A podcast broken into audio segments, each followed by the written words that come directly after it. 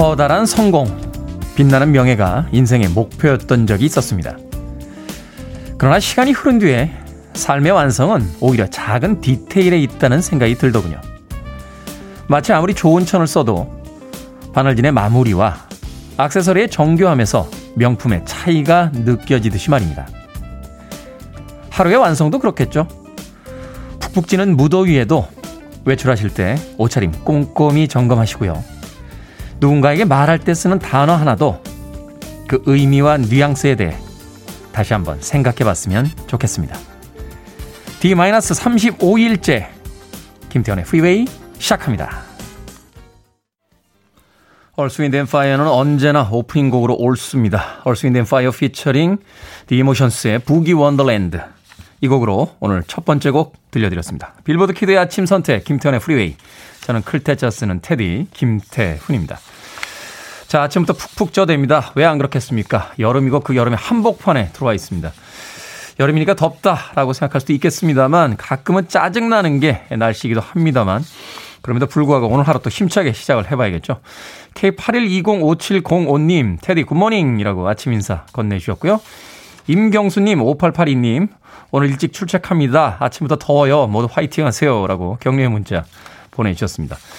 김보은님, 테리우스님 컨디션 어떠세요? 아, 또 아침부터 테리우스요? 머리를 좀 길러야 되나요? 아침 컨디션 괜찮습니다. 걱정해 주셔서 고맙습니다. 이은희님, 밤새도록 선풍기 켜놓고 잤더니 얼굴이 퉁퉁 부은 듯합니다 하셨습니다. 바람 맞고 자면 피곤하죠. 바람 많이 부는 날 밖에 오래 있다 보면 이렇게 눈꺼풀 붓고요. 피곤할 때 있습니다. 선풍기는 될 수 있으면 얼굴 쪽이 아니라 몸 쪽으로 좀 돌려놓고 주무시는 게 어떨까 하는 생각이 듭니다. 예전에는 선풍기 켜놓고 자면은 죽는다 이런 이야기도 있었는데 전혀 근거 없는 이야기랍니다.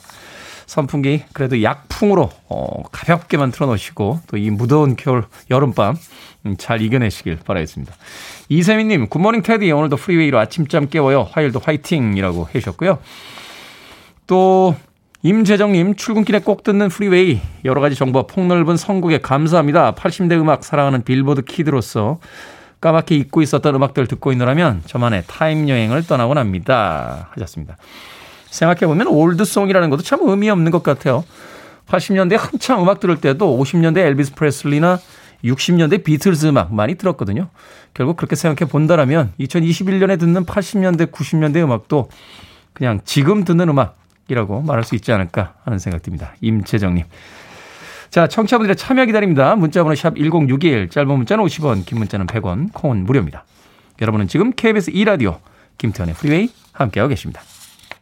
케이비에스 이 라디오 yeah, go ahead. 김태현의 프리웨이.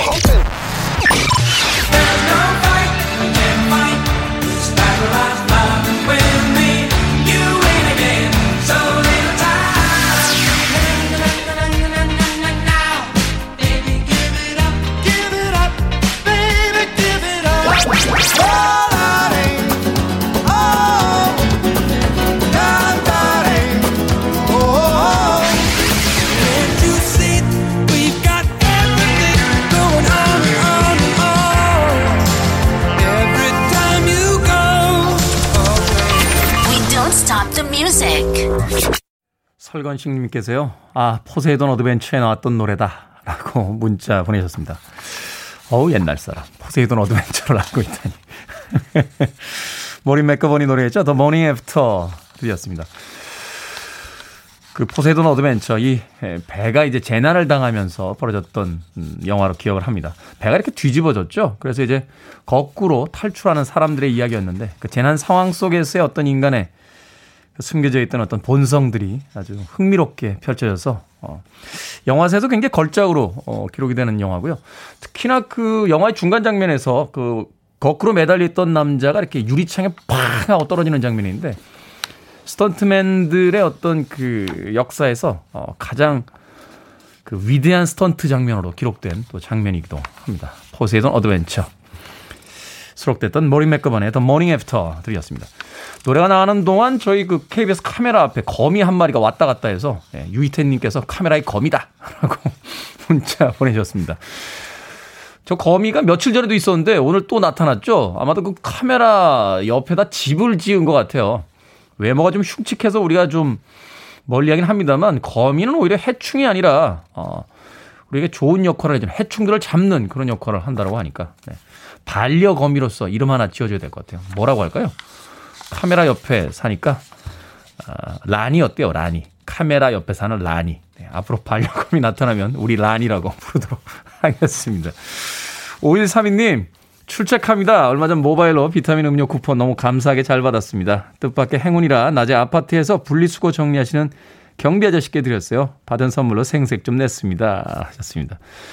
좋죠. 무엇인가 나눌 수 있다는 거. 그래서 저희가 보내드린 비타민 음료 쿠폰을 경비 아저씨에게 나눠주셨다고요? 그 따뜻한 마음에 저희가 아이스크림 교환권 보내드리겠습니다. 예. 이번에는 이 인에서 삼 인용이니까요. 예. 같이 나누셔도 아마 오일삼이 님께서 드실 양 정도는 남지 않을까 하는 생각이 듭니다. 무더운 여름에 아이스크림 교환권 잘 받으시고요. 또 맛있게 시원하게 드시길 바라겠습니다. 허숙자님 반갑습니다. 이 시간 되면 물가치 소리에 잠이 절로 깨요. 더 자고 싶어도 못 자네요. 선곡이 항상 좋습니다. 오늘도 잘 들을게요. 하셨습니다.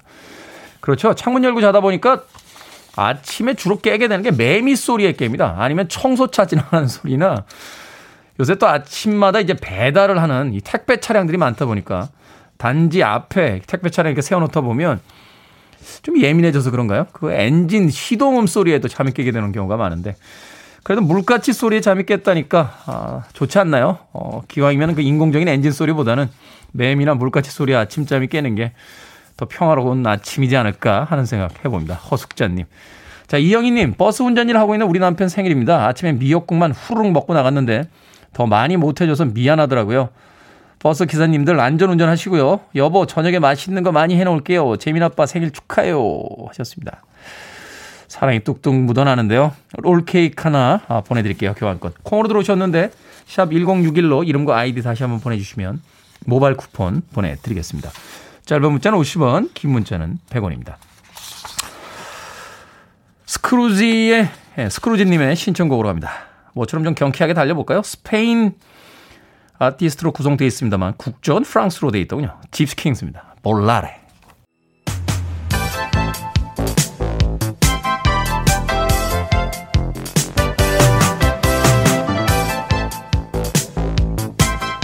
이 시각 뉴스를 깔끔하게 정리해드립니다. 뉴스브리핑 김원식 시사평론가와 함께합니다. 안녕하세요. 네, 안녕하십니까. 정부가 어제 재난지원금의 구체적인 가이드라인을 담은 코로나 피해 지원 삼 종 패키지 실행 계획 밝혔죠? 그렇습니다. 세 가지죠. 상생 국민지원금, 소상공인 피해 지원금, 상생 소비 지원금 이렇게 돼 있는데 가장 많이 관심을 받은 것은 상생 국민지원금이죠. 왜냐하면 네. 재난지원금이기 때문인데 이 가운데에서도 이 건강보험료 커트라인이 주목을 받았습니다.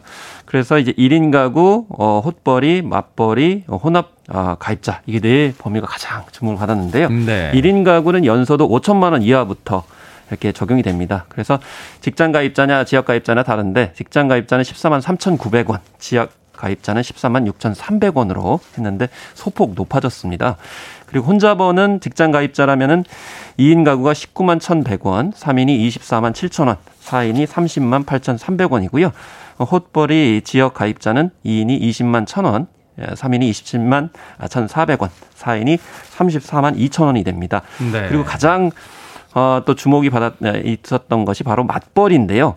헛벌이보다 기준이 좀 높아졌습니다. 그래서 부부 둘 다 직장 가입자라면은 합산이 이 인이 이십사만 칠천 원, 삼 인이 삼십만 팔천삼백 원, 사 인이 삼십팔만 이백 원이 되겠고요. 지역 가입자 맞벌이면은 이 인이 이십칠만 천사백 원, 삼 인이 삼십사만 이천 원, 사 인이 사십이만 삼백 원이 되겠습니다. 가족 중 일하는 사람이 두 명 이상이면은 맞벌이 기준이 적용된다는 점 이제 생각을 하셔야 되겠고요. 아, 그렇군요. 부부가 예. 일하는 것뿐만이 아니라 이제 한 가족에서 이제 아이들이라든지 그렇죠. 자녀들이 일을 해도 이제 맞벌이로 그 맞습니다. 음. 이것이 이제 이번에 받아들여진 거고요. 또 혼합 가입자도 있습니다. 뭐냐면은 부인이 지역 가입자거나 남편이 직장 가입자일 수도 있고요. 또 어머니가 회사원일 수도 있고 아들이 자영업자로 지역 가입자인 경우도 있잖아요. 이럴 경우에는 이 인이 이십오만 이천삼백 원, 삼 인이 삼십이만 천팔백 원, 사 인이 사십일만 사천삼백 원 이렇게 이 인에서 사 인까지만 말씀을 드렸고요. 어, 또 덧붙여서 세대 구성원 이제 일시인데 올해 유월 삼십일 기준 세대별 주민등록표상의 가구원을 기준으로 했습니다. 다만 유월 삼십 일 이후에는 아이가 출생할 수 있잖아요. 그렇죠. 그럴 경우에는 예외를 인정하기로 해서 이런 점을 좀 참조를 하셔야 되겠고요. 그런데 여전히 사 대 논란이 있습니다. 그래서 일 인 가구는 좀 여전히 불리한 거 아니냐. 왜냐하면 같은 소득이라 하더라도 혼자 사는 사람은 지원금을 못 받고 결혼해서 아이 없이 헛벌이하는 사람은 받을 수 있기 때문이라는 이야기들이 음. 공유되고 있고요. 또 건보료 기준이 또 여전히 사각지대를 마련할 수 있죠.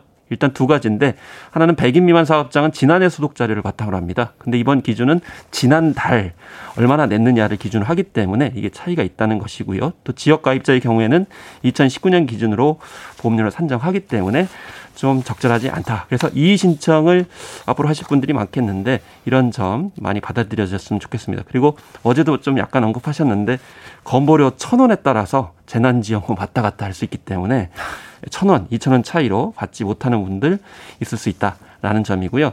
또 자산가도 고액만 아니면 지원이 가능하던가. 예를 들면 시가 이십억 원 이하의 아파트를 가지고 있고 현금을 한 십억 원 정도 저축하고 있는 경우에는 예, 받을 수도 있는 그런 사례가 있을 수 있기 때문에 이 형평성 문제들도 좀 생각을 해봐야 될 것 같습니다. 그래서 어쨌든 지금 현재 미비한 점들이 상당히 많이 있는데요. 이걸 어떻게 잘 보완할지 이게 또 관건이 되겠습니다. 사실 지금 이렇게 가이드라인을 알려주셨습니다만 저희들이 계산하기는 쉽지 않고요. 그냥 네. 보내주면 아 그만큼 주나 보다 이렇게 생각하게 되잖아요. 네. 저도 자가격리 됐을 때 사실은 그, 네. 그 한 십이 일 동안 자가격리 된 거에 대한 어떤 그 보상금을 예, 이렇게 예, 보내주셨는데 예. 어떻게 계산된지 모르겠어요. 그냥 넣어주시니까 받은 거지.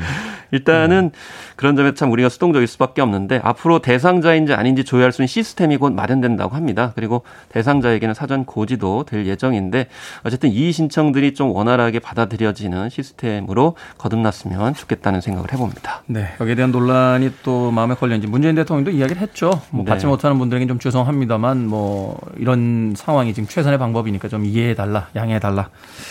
또 메시지가 있었는데 어찌됐건 하여튼 네, 좀 기다려보도록 네, 하겠습니다. 일단 팔월 하순이면 지급이 가능하다 이렇게 얘기는 하고 있는데 어, 최소한 정말 추석까지 넘어가지 않았으면 좋겠다는 생각이 들고요.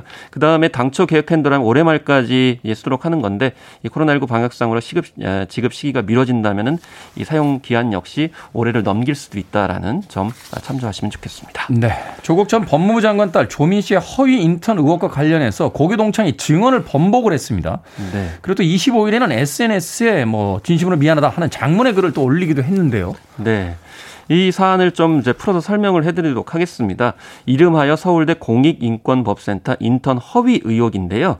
아, 출발은 이 조국 전 장관 딸이죠. 조민 씨가 대학과 대학원 진학 시에 이 인턴십 확인서를 제출을 했어요. 네. 그런데 이 인턴십이 과연 진짜냐?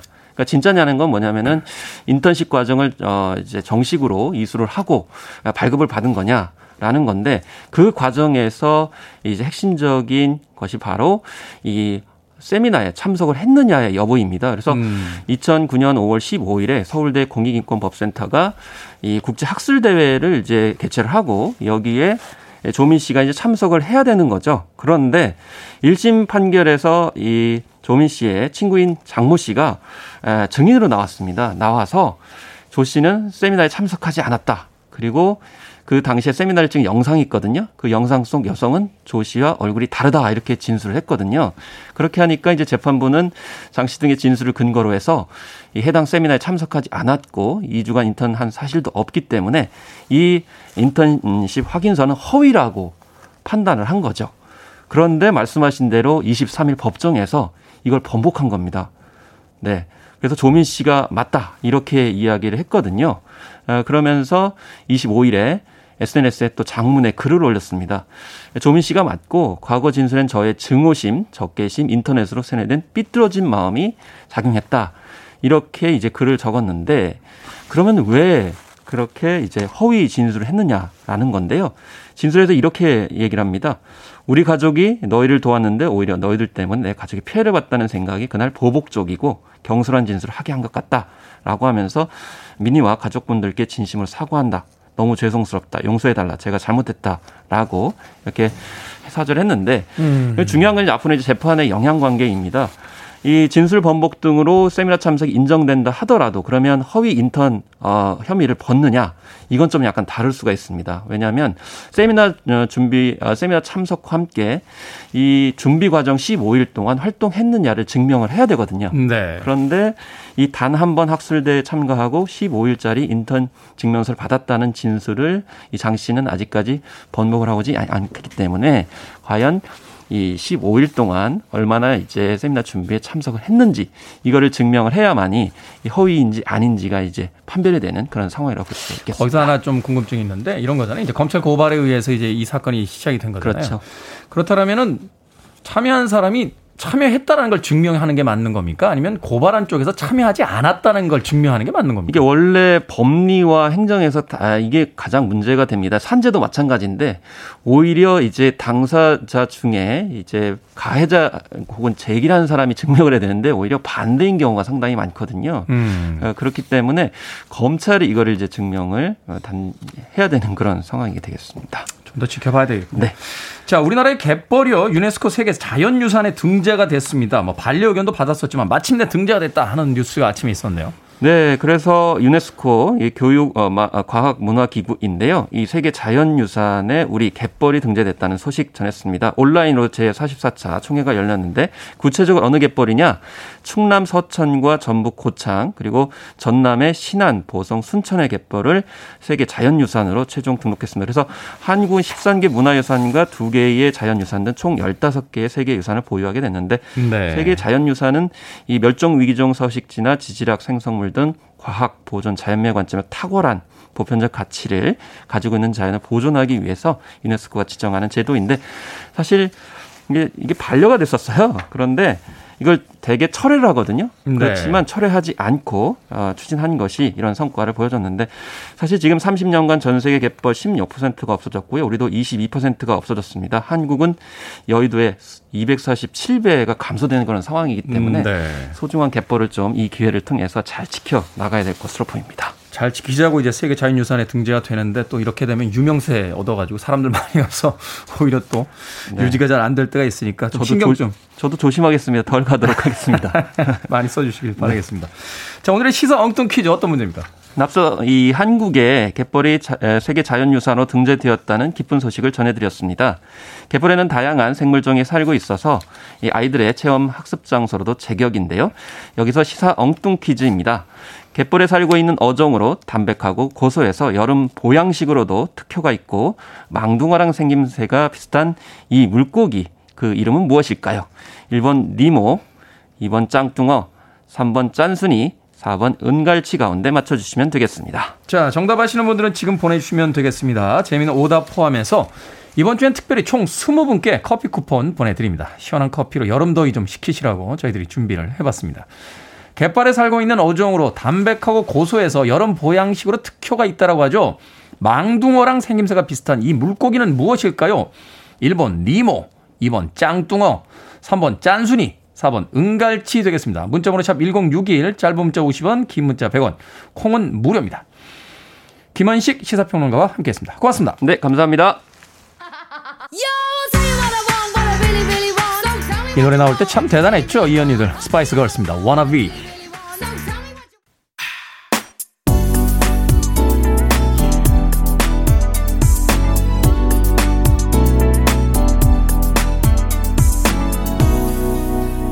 김태훈의 Freeway. 조금 생소하긴 합니다만 천구백칠십구 년도에 히트했던 곡이었습니다. 로저 보드리스의 Get Used to It 들이었습니다. 흔히 에이오알이라고 하죠. 어덜트 오리엔티드 락이라고 하는 계열로 분류가 되는 그런 아티스트입니다. 아쉽게도 원잇 원더에 그쳤어요. 로저 보드리스의 Get Used to It 들이었습니다. 자, 오늘의 시사 엉뚱 퀴즈.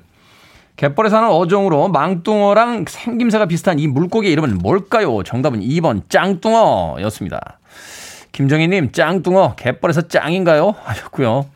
일삼일오 님, 이 번 짱뚱어요. 순천만의 짱뚱어탕 기가 막힙니다.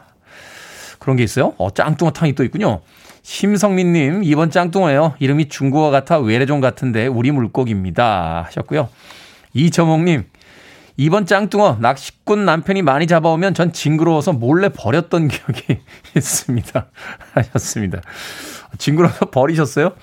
물고기 중에 징그러운 거 많잖아요. 이렇게 뭐 메기도 사실은 약간 징그럽게 생겼고 미꾸라지도 그렇고 짱뚱어도 약간 네, 징그럽게 생긴 했죠. 팔이칠팔 님 같이 듣던 다섯 살 우리 애기가요. 정답은 상어야 상어라고 하네요.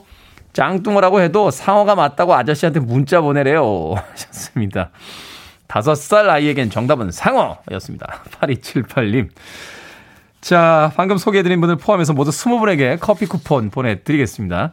당첨자 명단은 방송이 끝난 후에 김태현의 프리웨이 홈페이지에서 확인할 수 있고요. 또 콩으로 당첨이 되신 분들 방송 중에 이름과 아이디 다시 한번 문자를 보내주시면 모바일 쿠폰 보내드리겠습니다. 문자 번호는 샵 천육십일, 짧은 문자는 오십 원, 긴 문자는 백 원입니다. 팔삼이이 님께서요. 테디 항상 모범생 정교한 목소리에 아침을 시작하는 마산댁입니다. 하셨습니다. 정교한 목소리는 뭐죠? 뭔가 느끼신 게 있으니까 이런 표현을 써주셨을 것 같은데 조금 알아듣기 편하게 좀 풀어주시면 더 도움이 되겠습니다. 정교한 목소리. 목소리가 정교합니까? 알 듯 모를 듯 하군요. 정경환님, 테디 오늘 백신 접종 받았습니다. 아, 받아요. 안 아프게 응원해 주세요. 하셨는데. 저도 아팠어요. 저도 아팠는데 제가 응원한다고 안 아플 수 있을지는 잘 모르겠습니다만 저도 지난 금요일에 맞았는데 에, 한 서너 시간 지나고 나니까 어깨 약간 근육통 오더라고요. 에. 그래서 처방, 처방약은 아니죠. 그 지시해 주신 약 하나를 먹었더니 좀 가라앉았다. 다음날 약간 몸살기가 살짝 와서 또 약을 하나를 먹었더니 그날도 또 싹 가라앉았습니다. 그 뒤에는 괜찮습니다. 정경환님. 근데 그 씨디씨인가요? 미국에서 발표한 바에 따르면 주사 맞기 전에 미리 드시지는 마시래요. 예, 그러면 오히려 안 좋을 수 있다고. 주사를 맞은 뒤에 증상이 나타나면 아세트 뭐 땡땡땡인가요? 뭐 그 약효 있는 약 드시면 된다고 합니다. 정경환님. 응원은 해드리겠습니다. 아프지 마시게. 네. 이명호님, 저도 안산에서 오십오 번 시내버스 운전하면서 항상 잘 듣고 있습니다. 모든 청취자분들 화이팅! 이라고 문자 보내주셨습니다. 고맙습니다. 음악 듣습니다. 구육구공 님과 톡갱이님, 김학명님께서 신청해주신 엘튼 존입니다. Your Song.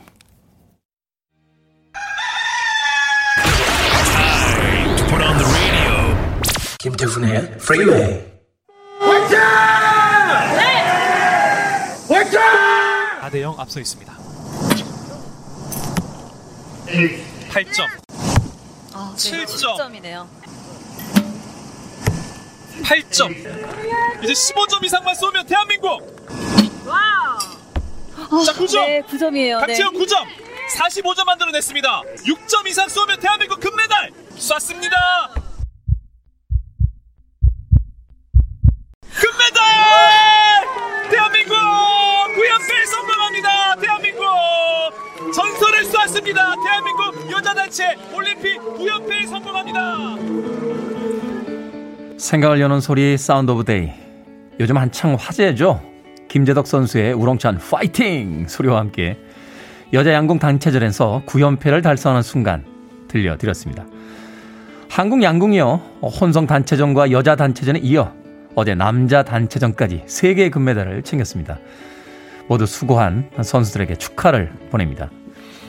이렇게 우리나라 양궁은요, 세계 정상의 자리를 오랫동안 지키고 있습니다. 특히 여자 단체전의 경우 한국을 제일 늦게 만나는 팀이 은메달을 딴다 하는 우스갯소리가 있을 정도인데요. 이런 굳건한 실력에 대해서 양궁계 안팎에선 투명한 선발전과 원칙을 지키는 태도 덕분이다 라고 말합니다. 이천십이 년 런던 올림픽을 앞두고 국가대표로 뽑혔던 최연주 선수가 극심한 슬럼프에 빠지자 선수를 교체해야 된다 하는 의견이 있었다고 합니다. 하지만 대표팀은 선발전을 거쳐 뽑은 선수를 교체할 수는 없다 하면서 원칙을 고수했고요. 결국 최연주 선수는 재기량을 발휘해 여자 단체전에서 금메달을 목에 걸죠. 실패 가능성에도 불구하고 원칙을 지킨 당시의 이야기는 여전히 회자되고 있습니다. 선수의 배경이나 과거의 성적과 상관없이 오로지 실력으로 뽑는다는 원칙, 그리고 투명한 선발 시스템, 그리고 이에 대한 구성원들의 무한한 신뢰가 결국 최상의 결과를 이끌어내고 있는 거죠. 우리 양궁 선수들이 신화를 쓴다고 말합니다. 하지만 원칙과 시스템을 탄탄하게 구축하고 이를 지키는 것, 신이 아닌 우리도 할 수 있는 일, 또 우리가 마땅히 해야 할 일이 아닐까요?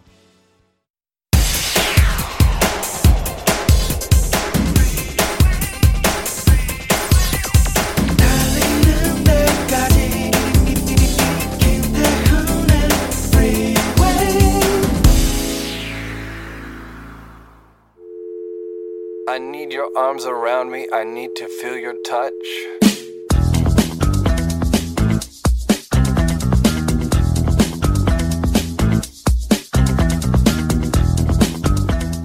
고마울 때, 나중에 밥 한번 살게.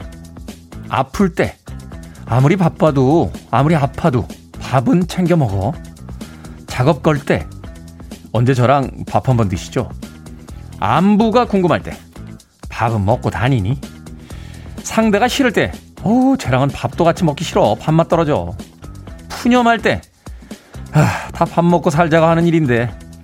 지쳤을 때, 요즘 밥맛도 없다. 무언가 잘해야 할 때, 야, 그래도 밥값은 해야지.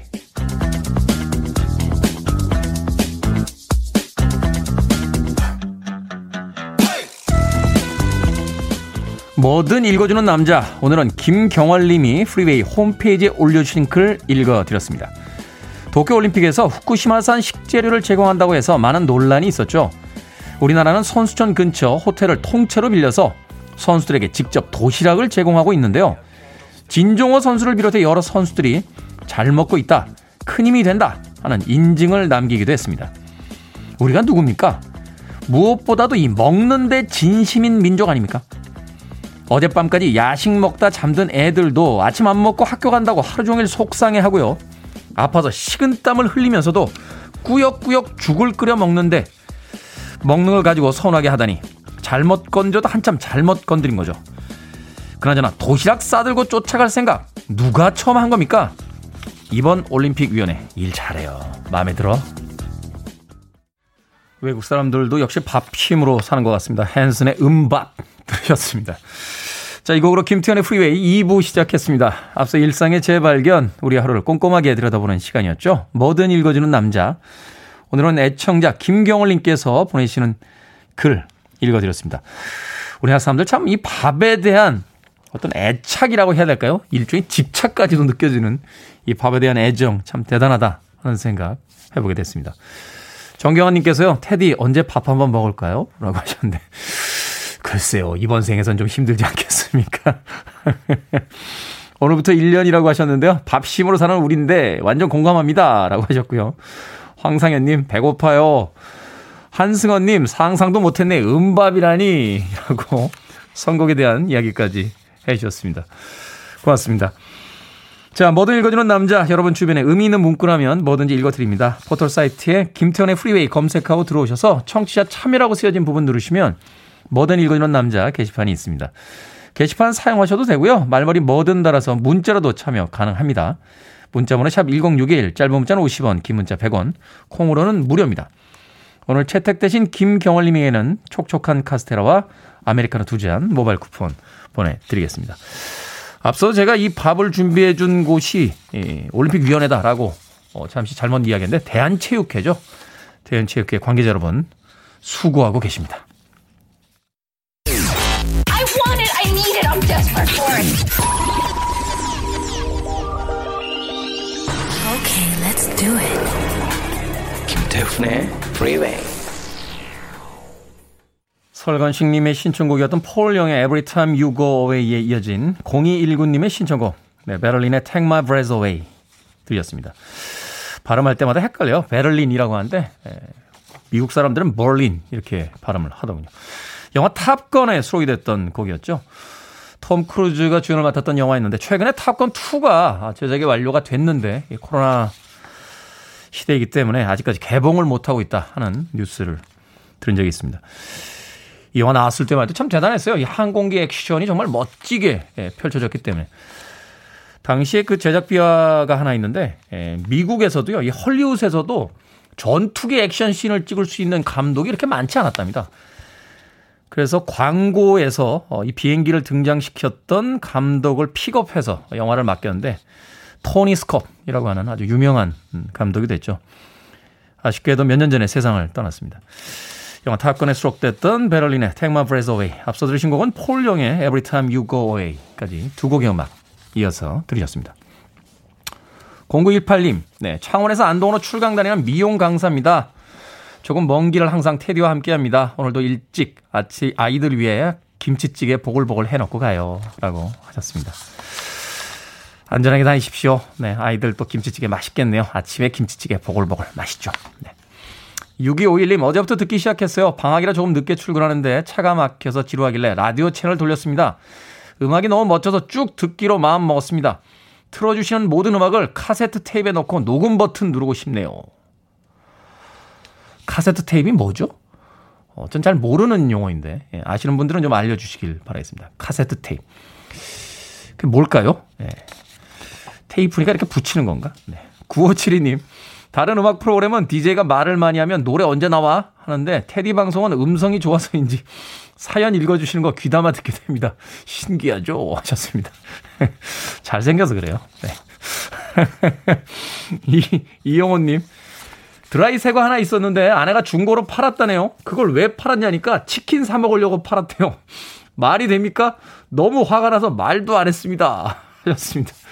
이영호님, 말이 되죠. 드라이가 새거로 있었다는 건 드라이를 안 썼다는 거 아닙니까? 그러니까 필요 없었다는 뜻이고, 그거를 팔아서 치킨을 사 먹었다. 필요 없는 물건을 팔아서 이 여름에 보양식을 먹었다. 너무 많이 드는데 왜 화가 나세요? 이영호님. 아내하고 말도 안 하셨다라고 하는데, 아니 말이 됩니다. 제가 치킨 한 마리 보내드릴게요. 어, 들어가실 때 들고 들어가십시오. 그렇게 치킨이 먹고 싶으냐 하면서 아내와 다시 이야기할 수 있는데 조그만 계기를 삼으시기 바라겠습니다. 왜 아내하고 말을 안 하십니까? 잘하셨는데. 이호님, 콩으로 오셨는데요. 샵 일공육일로 이름과 아이디 다시 한번 보내주시면 모바일 쿠폰 보내드리겠습니다. 짧은 문자는 오십 원, 긴 문자 백 원입니다. 신철승님, 테디 처음으로 방문합니다. 방송에서 볼 때는 잘난 척 하시는 것 같아서 사실 안 좋아했었는데요. 요즘 아침 조깅 때 프리웨이 빠짐없이 듣다가 그 가식 없음에 완전 찐팬 됐습니다. 감사합니다. 해주셨습니다. 고맙습니다. 날씨 덥습니다. 뛰실 때 물 많이 드시고 뛰시길 바라겠습니다. 육공오이 님, 테디 안녕하세요. 저는 테디의 오랜 팬이에요. 잘생긴 건지 잘생긴 척하는 건지 똑똑한 건지 똑똑한 척하는 건지 모두 다 마음에 듭니다. 일 회 때 차분한 방송에 실망하고 이 회 때 씩씩한 사과 방송에 완전 감동받은 게 어제 같은데 시간이 이렇게 흘렀네요. 매일매일 한결같이 잘 듣고 있습니다. 특히 제가 직장 도착 직전인 여덟 시 사십오 분 전후에 나오는 음악은 뻔하지 않은 저만의 명곡 시간입니다. 하셨습니다. 여덟 시 사십오 분에 오늘도 좋은 곡이 준비가 되어 있으니까 오늘도 육공오이 님만의 명곡으로 즐기시길 바라겠습니다. 고맙습니다. 자, 남은을보님의 신청곡으로 합니다. 케이씨 and the Sunshine Band, Give It Up.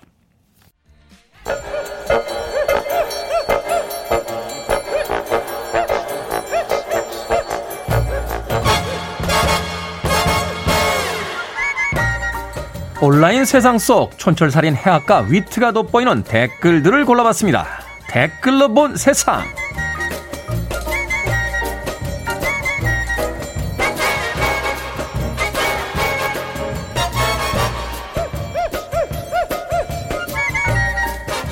첫 번째 댓글로 본 세상. 집에서 반려묘 키우시는 분들, 귀엽고 사랑스러운 마음에 뽀뽀했다가 앞발로 맞는 경우가 많다는데요.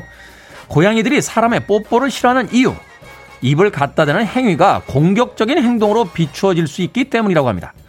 또 후각이 예민해서 레몬향이나 박하향에 스트레스를 받기도 한다는데요. 여기에 달린 댓글들입니다. 김태라님, 어머 솔직히 입냄새 때문에 싫어할 듯죠. 리게이머님, 인간의 관점으로 하는 애정 표현은 삼가해야 한다고 생각합니다. 고양이들이 좋아하는 표현을 해줘야죠. 고양이, 네, 서양에서는 나인 라이브스라고 해서 목숨이 아홉 개 있는 요물이라고도 하죠. 집에 들이는 순간 동거인을 순식간에 집사로 만들어버리는 마법의 고양이. 하지만 우린 고양이에 대해서 참 많이 모른다는 생각이 들기도 합니다. 저도 얼마 전에 한 건데요. 가끔 고양이가 물었다가 이렇게 다시 와서 핥아줄 때 있죠. 저는 그게 모르서 미양, 많이 아팠냐? 뭐 이런 뜻인 줄 알았는데 그게 아니랍니다. 일단 물어서 동물을 사냥한 다음에 그 사냥한 동물의 상태가 괜찮은지 확인하는 고양이과 동물들의 특징이래요. 안 놔, 이 자식들을 그냥.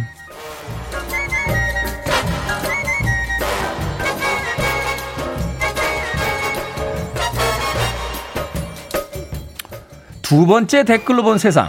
스웨덴에서 경비가 가장 삼엄한 교도소에서 인질극이 벌어졌습니다. 수감자 두 명은 교도관을 인질로 잡고 자신들을 탈출시켜달라라고 했는데요. 여기에 덧붙여서 다른 수감자들과 나눠 먹을 수 있게 케밥을 올린 피자 스무 판을 요청했다는군요. 교도소에서는 피자를 전달했고 인질극을 벌인 수감자들은 곧 경찰에 연행이 됐는데요. 여기에 달린 댓글 드립니다. 아사신님. 어머 순진하네요. 이왕 요구하는 거 치킨도 같이 달라고 했어야죠. 아이고. 하하님. 인질들 자괴감 들겠네요.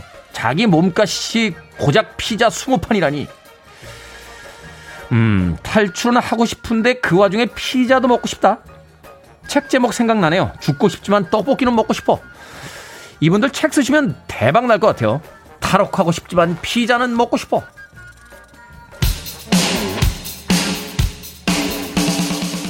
페페나타입니다. 천하무적 인빈서블.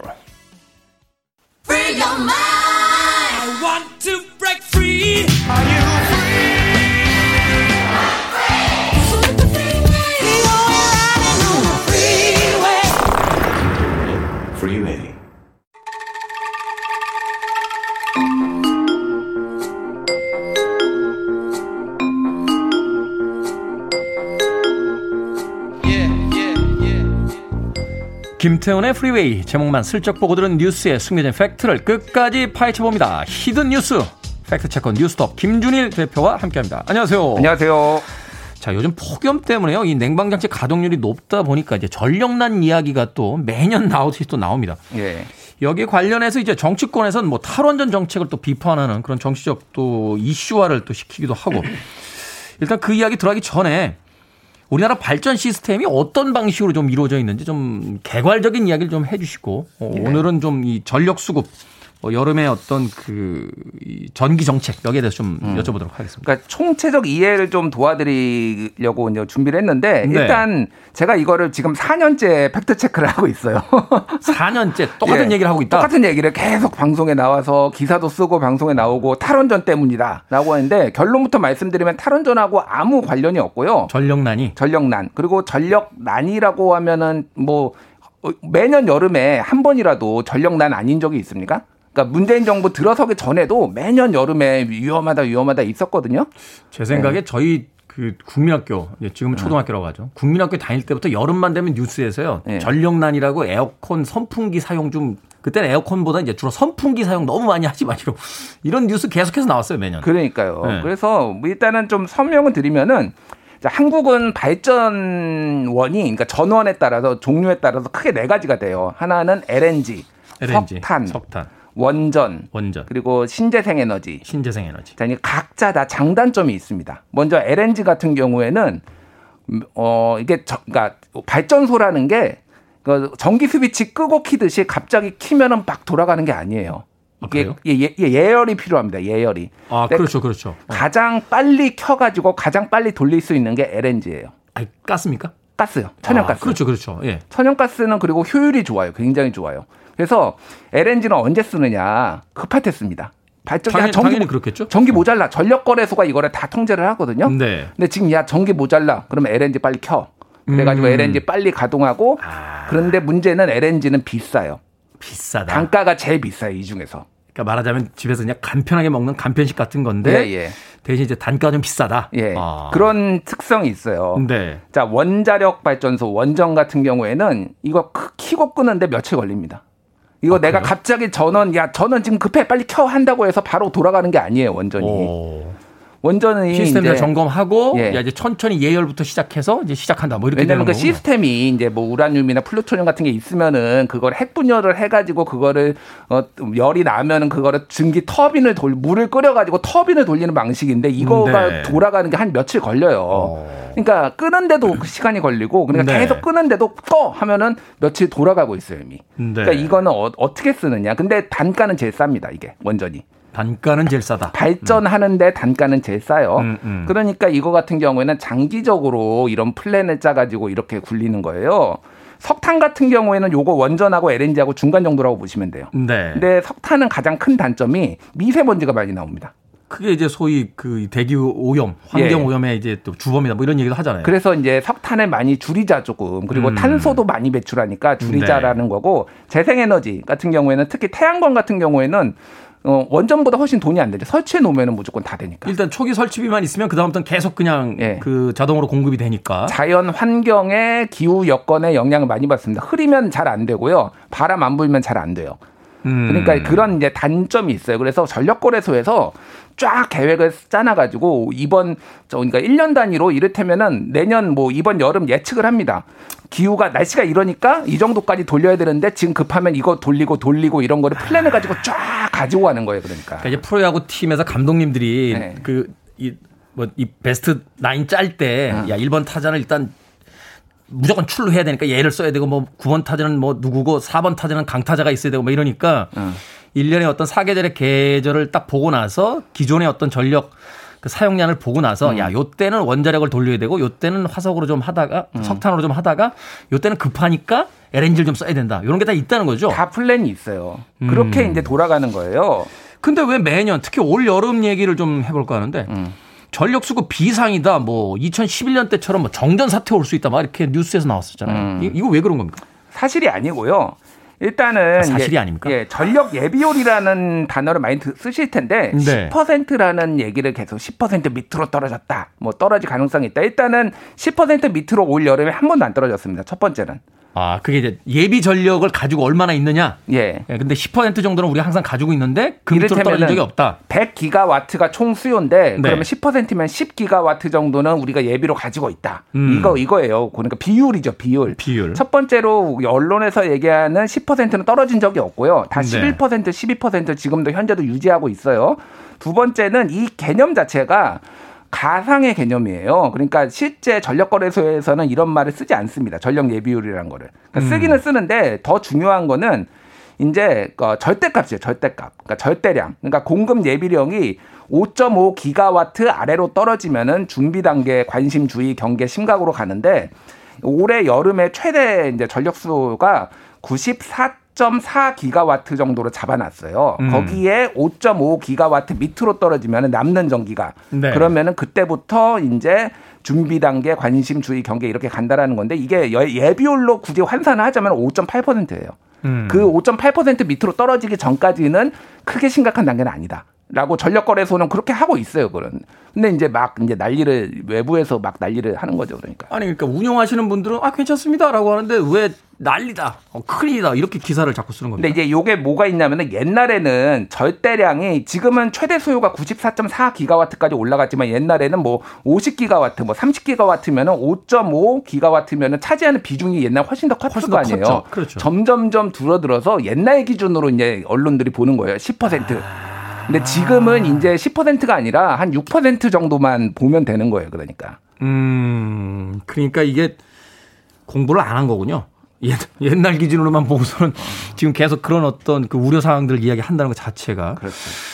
자, 이달 초에요. 산업통상자원부가 여름철 전력 수급 전망을 이제 발표를 하면서 지난주였죠. 지난주가 음. 이제 예비력이 최저일 것이다라고 전망을 했는데. 음. 그렇다면 예비율과 예비력, 이 단어 좀 헷갈리거든요. 이, 이게 무슨 차이입니까? 그러니까 방금 설명을 드렸듯이 예비율은 전체의 비율. 네. 그래서 뭐 십 퍼센트면은 백분의 십. 그건 뭐 음. 예비력은 절대량인 거죠. 그러니까 지금은 예비율은 쓰지 않는 공식적인 단어예요. 그러니까. 아, 그렇군요. 알겠습니다. 일단은 개념적인 이야기를 좀 들어봤습니다. 음악 한 곡 듣고 와서 계속해서 이제 전력 수급과 에너지에 대한 이야기 나눠보도록 하겠습니다. 발전소죠. 파워스테이션, 커뮤니케이션.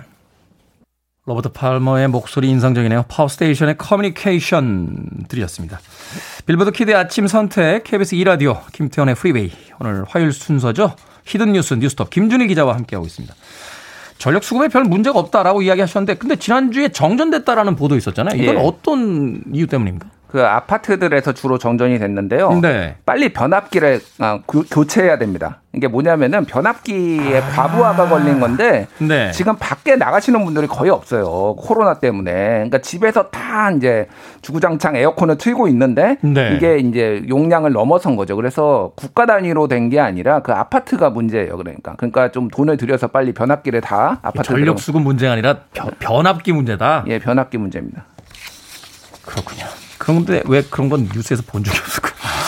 자, 여름마다 찾아오는 전력난의 공포에 대해서 알아보고 있습니다. 지난주에 정부가 가동 중단된 원전 삼 기 조기 투입하겠다. 그래서 음. 전력난 해소하겠다라는 뉴스가 있었는데 이걸 이제 받아들이는 입장에서는 거 봐라. 원전 세우니까 전력 수급 안 되지 않느냐. 그래서 어쩔 수 없이 지금 다시 원전 그 가동시키는 거 아니냐. 이렇게 이제 이해를 했는데요.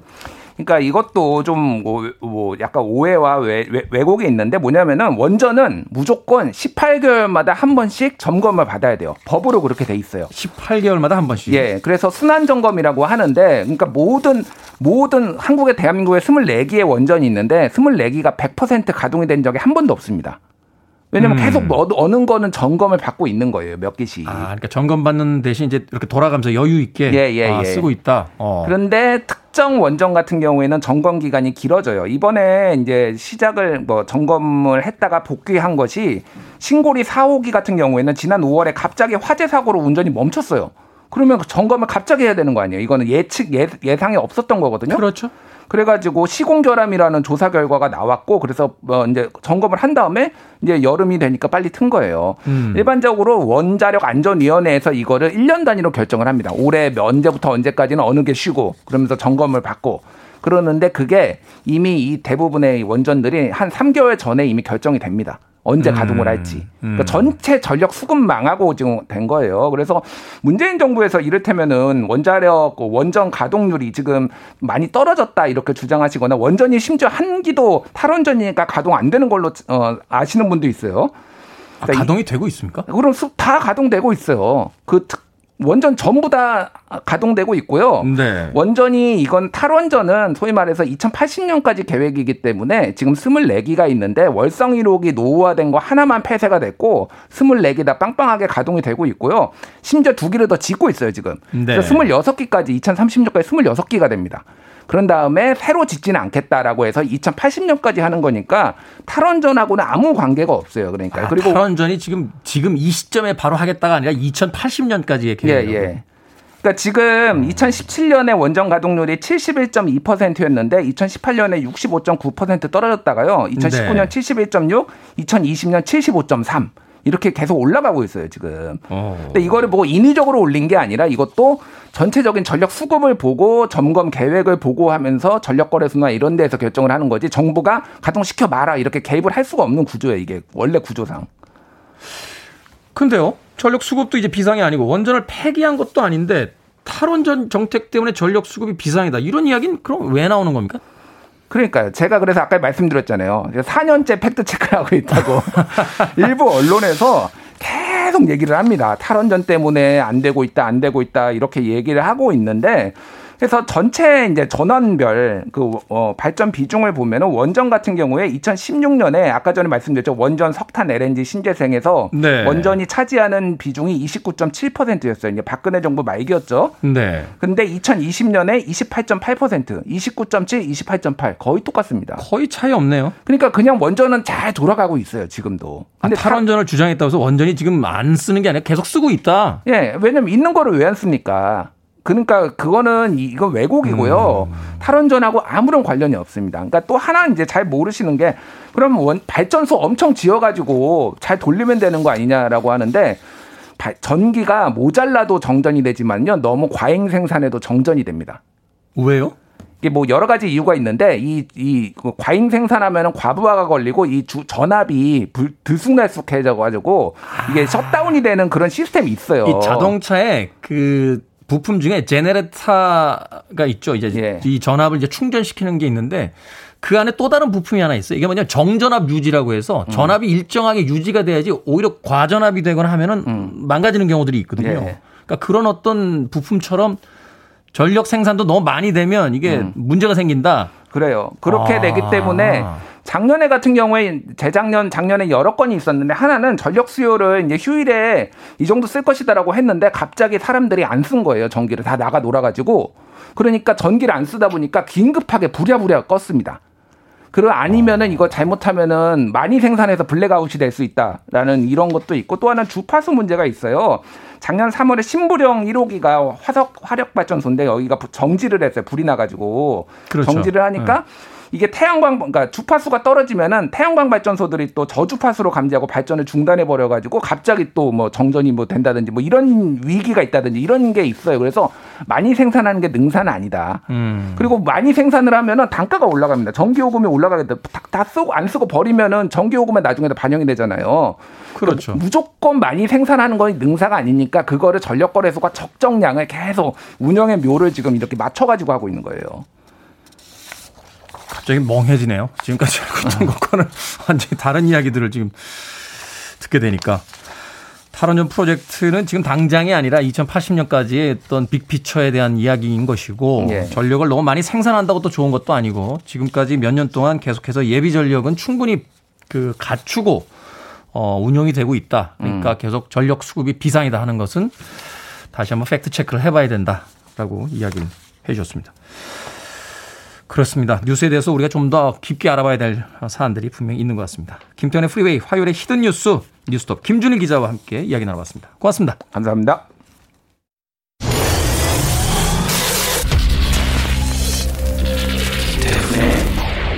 프리웨이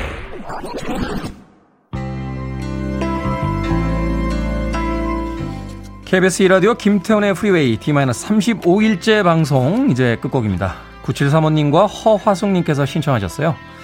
브라이언 아담스, 헤븐. 편안한 하루 보내십시오. 저는 내일 아침 일곱 시에 돌아옵니다. 고맙습니다.